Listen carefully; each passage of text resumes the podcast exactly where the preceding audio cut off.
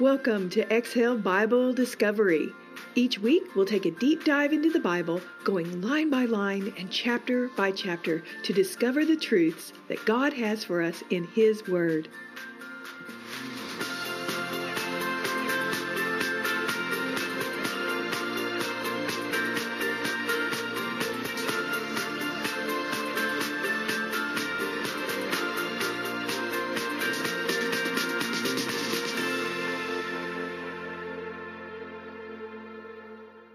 Well, hello everyone.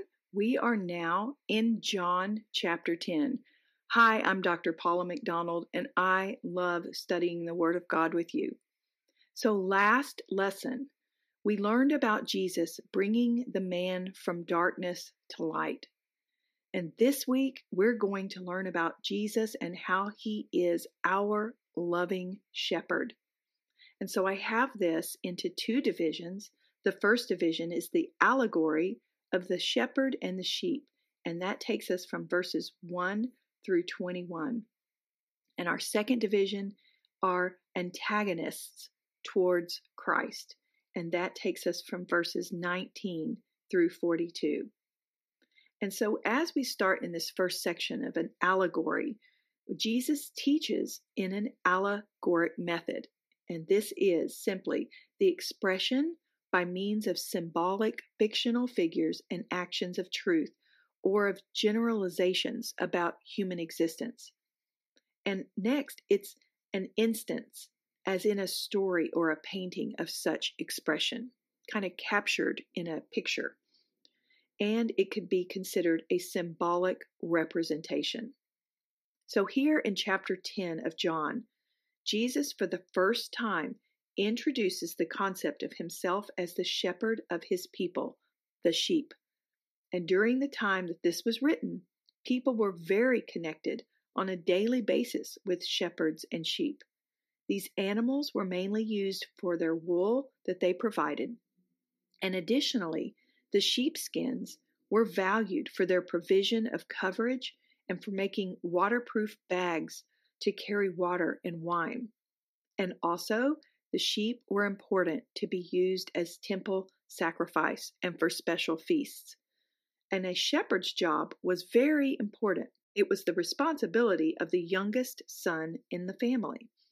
They carried a rod or a staff of wood to help herd and protect the sheep, and a sling was often carried, and it was the shepherds who were skilled with the sling that were able to better protect their flocks. A musical flute was also part of a shepherd's equipment. The shepherd used the flute to calm and refresh his flock. And a shepherd counted his sheep each evening and every morning. And a shepherd was known to be dependable and reliable as they tended their flock. So here's a fun note about sheep. And if you've ever raised one of these animals, you might not know some of these funny mm-hmm. things that help us with this analogy here between sheep and God's people. So, when my older children were very young, we raised sheep as part of a 4 H project. And we learned a lot about these animals during the time where we were caring and feeding them. First, sheep are no doubt very cute. They have wistful eyes with long eyelashes and they are fluffy. But second, sheep don't appear to have very long memories. They must be around their master continually in order to learn his voice. So when we first brought our sheep home, they would respond to us when we were out in the pen with them. When we left and came back just a few minutes later, they would shy away from us as if they didn't know us. And often to the point of banging their head against the wall as they turned quickly to run away. and did you know that without guidance, sheep will walk off a cliff or they can get stuck easily if they are flipped upside down? They cannot right themselves up. So after raising sheep, I had to laugh, thinking how God has a sense of humor. Aren't we just like the sheep? Can't you just see him saying, Aw, look how cute my people are? But they really aren't all that sharp. they just bang their heads on things. So, just as sheep have short memories, we, as followers of Christ, often easily forget that all He has done for us and how He is navigating for our lives on a daily basis. And we forget the many blessings that He has given us. And also, like the lost sheep, we too can become lost very quickly without God's guidance. And how many times have you found yourself upside down, and the only way to right yourself up is with God? I just had to share that because I just, I love how those allegories paint beautiful pictures. And so, chapter 10 then is a continuation of Jesus' discourse after the lesson of the spiritual blindness from chapter 9. Chapter 10 begins with another I tell you the truth. So Jesus is telling his listeners to pay attention. As in a former teacher, I can see him standing before them saying, This will be on the test, so listen up. So here's what he said Jesus the shepherd in verse 2. The Pharisees were just questioning Jesus and challenging him on all fronts and they had just tossed out the newly seeing man who was cured of his blindness. And Jesus is about to show them how badly they were missing the point. As they threw this man out, Jesus says, The man who does not enter the sheep pen by the gate, but climbs in by some other way, is a thief and a robber. And in ancient times, Sheep pens were often built with large stones in which to provide a safe place to rest at night. The gate was often formed by a stone entrance, and the shepherd would sleep at the gate to prevent any of his sheep from getting out at night. And remember the pool of Bethesda in John 5, where we learned about this pool was also called the sheep's gate? And here we saw the invalid who was healed by Jesus in this pool and how clearly we can see the true meaning of Jesus about those entering the sheep's gate by some other ways points to him as being the only gate to God. The people of those days were familiar with Psalm 23, which refers to God as the shepherd. So Jesus is telling the people that he is the gate and that anyone trying to get to God in any other method were considered to be thieves and robbers. Well, that is very strong language and it's very clear that Jesus is the way, the truth, and the life. In those days, this statement caused great division between the people. Many people chose to deny this truth, claiming Jesus to be judgmental and narrow minded. However, as we understand what the role of the shepherd entailed, what a beautiful picture we see of our loving Lord who cares for us so intimately. He is our provider, our protector, our guide. He calms and refreshes us, and He cares intimately for each of us, His followers. And He goes ahead of us all and calls us by name. Those who follow Him, we know His voice. He even tells us that we will never follow a stranger because we do not recognize their voice. This is a great reminder of the gift of spiritual discernment. And as we remain close to Christ and we know His Word, we are able to discern between good and evil. And the more we come to know Him by spending time with Him and studying His Word, our spiritual discernment skills are sharpened. Next, in verse 7, let's talk about Jesus the gate. In verse 6, we see where the people still did not understand what Jesus was saying. So now he goes specifically to the allegory of the gate. He says, He is the gate for the sheep.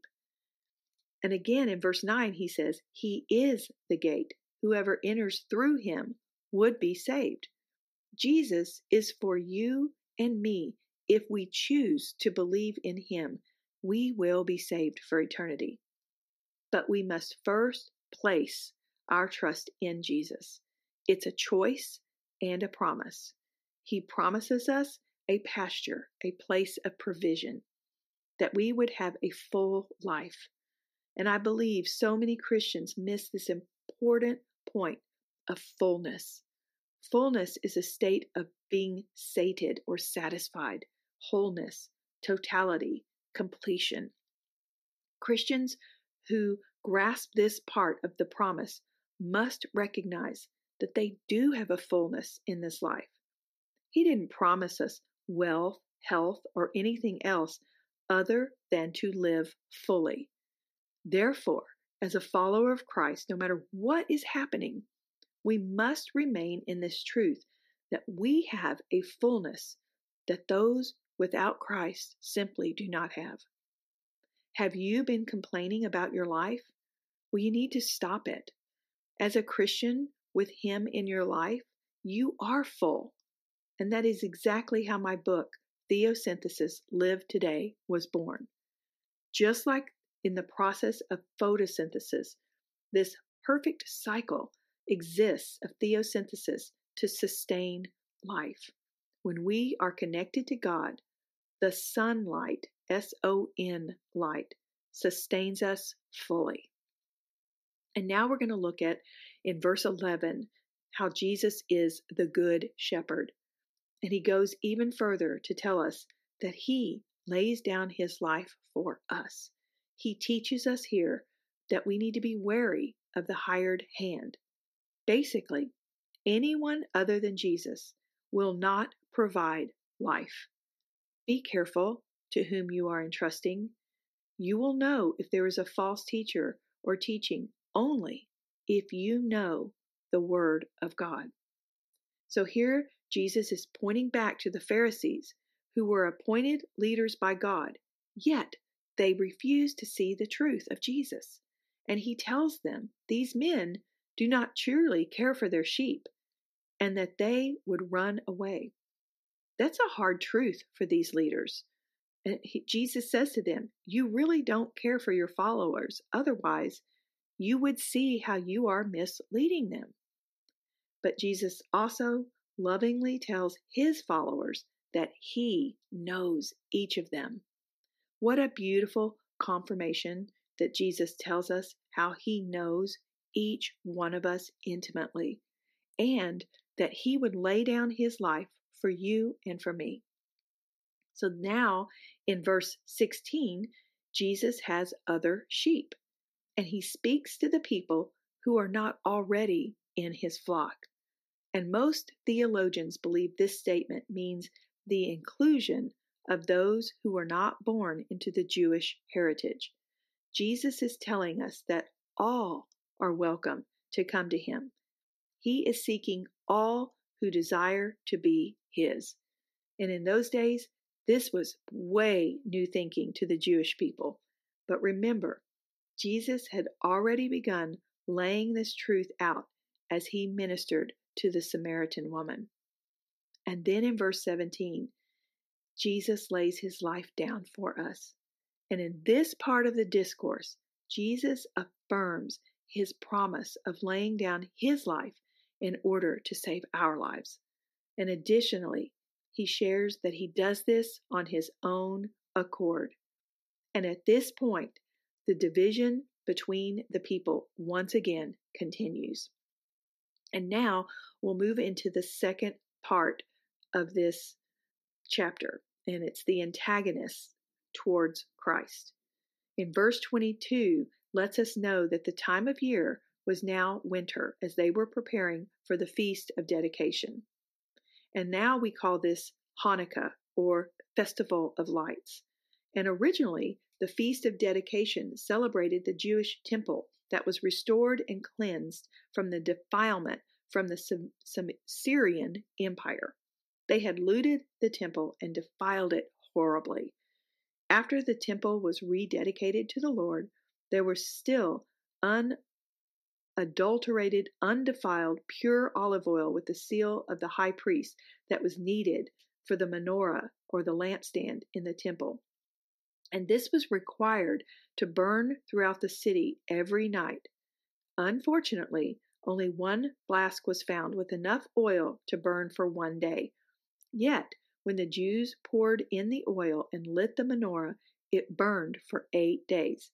Of course, eight days is the time needed to prepare a fresh supply of kosher oil for the menorah. It is this miracle that is commemorated during the Feast of Dedication. And today, Hanukkah is celebrated by lighting the candle or the menorah with nine flames. The first or middle candle is lit to commemorate the start of the season, and for the following eight nights, the other candles are lit. So then in verse 24, they ask him, Are you the Christ? And the Jews now more boldly demand for Jesus to tell them plainly if he is the Christ. And Jesus' reply, he again begins by telling them he had already told them this, yet they still did not believe. And he tells them his miracles clearly point to this fact, but they simply cannot grasp this because they are not his sheep. And they were choosing to not believe. So then in verse 27, Jesus defines his sheep even further. He says, They listen to my voice and they know me. He is saying to unbelievers, You don't listen, and therefore you don't know me. He tells them he gives his sheep eternal life. And if that weren't enough, he says that no one can snatch them from his hands because he and his Father are one. And this, you guys, is critical. Do you understand that once you accept Christ, nothing and no one can ever take this from you? Just stop and reflect on that for a moment. So then, in verse 31, the antagonists, they try to stone Jesus. Once again, we see the arms of his naysayers with their hands gripping the stones, ready to hurl them to silence Jesus. And this time, before Jesus departs, he asks them, For which miracle are they stoning him for? And with this question, Jesus calls them to the carpet for the true reason they wished him dead. They respond with blasphemy. Well, blasphemy meant the act of insulting or showing contempt or lack of reverence for God, or the act of claiming the attributes of God. And now they show their true character. They will not accept Christ for whom he claims to be. And then Jesus' final words to them in verses 34 through 38. He gets right to the point and he challenges them with what is written in their own law. He says to them that they are gods, a little g, based on the teachings in the Old Testament. God has always provided leaders for his people, and these people were to uphold God's laws to the nth degree. They are held to a higher standing. Because these leaders were choosing to deny Christ, they were obviously missing the clear signs of who Jesus truly was. Jesus then escapes in verses 40 through 42. And because his time was not yet here, Jesus evades his antagonists again, and this time he retreats back to the Jordan from the early days of John's baptizing. I would also want to retreat at this point as well. And the Jordan is where Jesus started his ministry and where he would now seek solace and preparation for his final days. Such a beautiful, beautiful chapter. So if you have your notebook and you want to do your challenge questions, I've got some for you. Number one, how many times have you found yourself upside down and needed God to help you up? Number two, in what ways have you encountered and recognized Jesus' voice in your own life? Three, are you claiming a full life with Christ? What grumblings and complaints do you need to give up in order to truly live a life in wholeness with Him? And number four, whom do you know that is out of the sheep's pen and needs to know Christ? And how will you approach them? And then number five, Jesus is your shepherd. He loves and protects you. How can you personally thank Him? Be sure to visit my website, drpaulamcdonald.com, click on podcast, and then Exhale Bible Discovery for self study guides and resources to support you with each episode.